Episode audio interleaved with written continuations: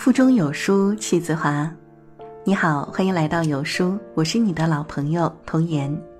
今天要为您分享的文章是来自凯子的《成年人的怂是从性冷淡开始》。如果你喜欢我们今天的分享，不妨在文末点一下再看哦。接下来的时间，跟随童言的声音走进今天的文章。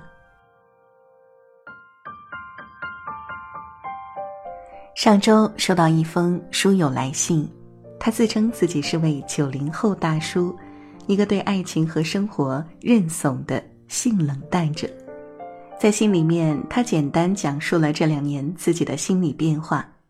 随着年纪的长大，他发觉自己活得越来越怂，对生活没了要求，一日三餐温饱就好，出去旅游不打卡不拍照，简单的吹风看景就好。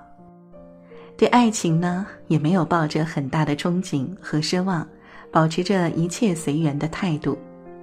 看着他的来信，我明白他的困惑。仔细看看身边的九零后朋友，确实有很多和他相类似的契合点。很多成年人的怂，基本上都是从佛系的性冷淡开始，并且不论是他们的感情还是生活，都已逐渐成为了现代社会的常态。一，对于感情，并非不想付出，只是害怕失望。对于成年人的怂，最明显的就是表现在感情上的性冷淡了。在百度词条里有一个很有趣的词汇，读起来很佛系，“老路蹒跚”。简而言之，九零后对于感情就像是老了的鹿一样，走路随意蹒跚。这个成语是不是感觉很形象、很生动、真实？在我身边就有这样一个朋友，完美的验证了这个成语。他九一年，一位还没有结婚的老叔叔，在他部门里，谁都看得出来，他对另一个部门的女同事很感兴趣，在平常的动作和神态里透露着暧昧的气息。那个女生呢，对他大抵也是有好感的。每次出去吃饭，有意无意的都往他身边靠，看着两人磨磨蹭蹭，停滞不前，办公室里的同事都替他着急，然而他却满不在乎地说：“随缘吧，感情这个事情来了就顺其自然，不能太过强求。”同事都对他说：“怎么越长大越怂了呢？”他也是淡定回答道：“哪个成年人对感情不怂呢？”是啊，我很赞同。大多数成年人的怂，都是从感情世界里变得性冷淡开始。不光他一个人这样，随着年纪越大，越来越多的人越来越崇尚爱情的顺其自然。遇到怦然心动的人，不是少女怀春般的小鹿乱撞的欣喜，而是如临大敌般的慌乱，逐渐失去了年少时的心动和冲动。有的是来了就来了，不来也罢的冷淡，甚至有很多人害怕心动，抗拒心动。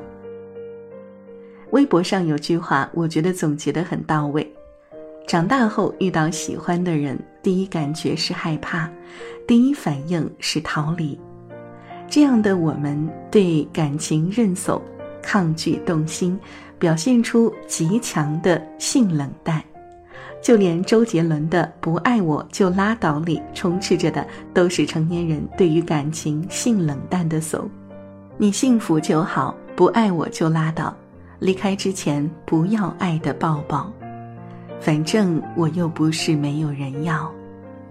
周杰伦简单的几句台词看似洒脱，其实是最无奈的自我安慰。随着成年，会开始变怂，开始抗拒，会开始变得不敢轻易相爱，不敢轻易表白。这并非是因为不想为这份情感付出，而是因为经历了太多的遗憾和失去，而害怕最后的结局会失望。所以，与其随意的开始，凌乱的结束，还不如随缘等待，宁缺毋滥。第二，对于生活不社交不讨好，用平常心对待。一个人越长大越怂，越来越性冷淡，这一点在生活里也可以窥见一二。自媒体人路人三千，曾经总结过年轻人不喜欢社交的九条迹象：一、不想认识新朋友；二、很少维护老友情；三、听到消息提示音会烦；四、假期只想一个人放空；五、对人数超过四人的局就不想去；六、有人想和自己交朋友会焦虑；七、慢热到基本不会热。八完全不知道跟不熟的人怎么聊。九大多数时间喜欢自己跟自己玩。看，是不是有很多现实的迹象说到我们的心里去了？在娱乐圈里，对生活活得最性冷淡的莫过于朴树。自从抑郁症好了后，低调的朴树选择重新出道。从低谷爬起来的他，对于生活有了不一样的认识和想法。变得越来越怂，越来越觉得平凡才是唯一的答案。二零一六年，他上跨界歌王时，唱完一首歌，主持人问他为什么来当驻唱嘉宾，他很认真的回答道：“因为筹拍新专辑 MV 确实很需要钱。”他的话引来台下观众的大笑。纯粹、真实、干净、性冷淡，这就是朴树。二零一八年，在参加乐队的夏天录最后一期节目时，他很用心地唱了一首《No Fear in My Heart》，句句戳心，感人肺腑。在大家都沉浸在激动之中时，他却很耿直地站起来，直接说了一句：“我岁数大了，回家睡觉了。”然后不管别人，径直走了。私底下的朴树也是一个很真、很性冷淡的人。充满着佛系风，不喜社交，不喜复杂，平常就在家里和排练室两点一线。家买在北京郊区，到了睡觉的点儿就谁也不管，直接睡觉。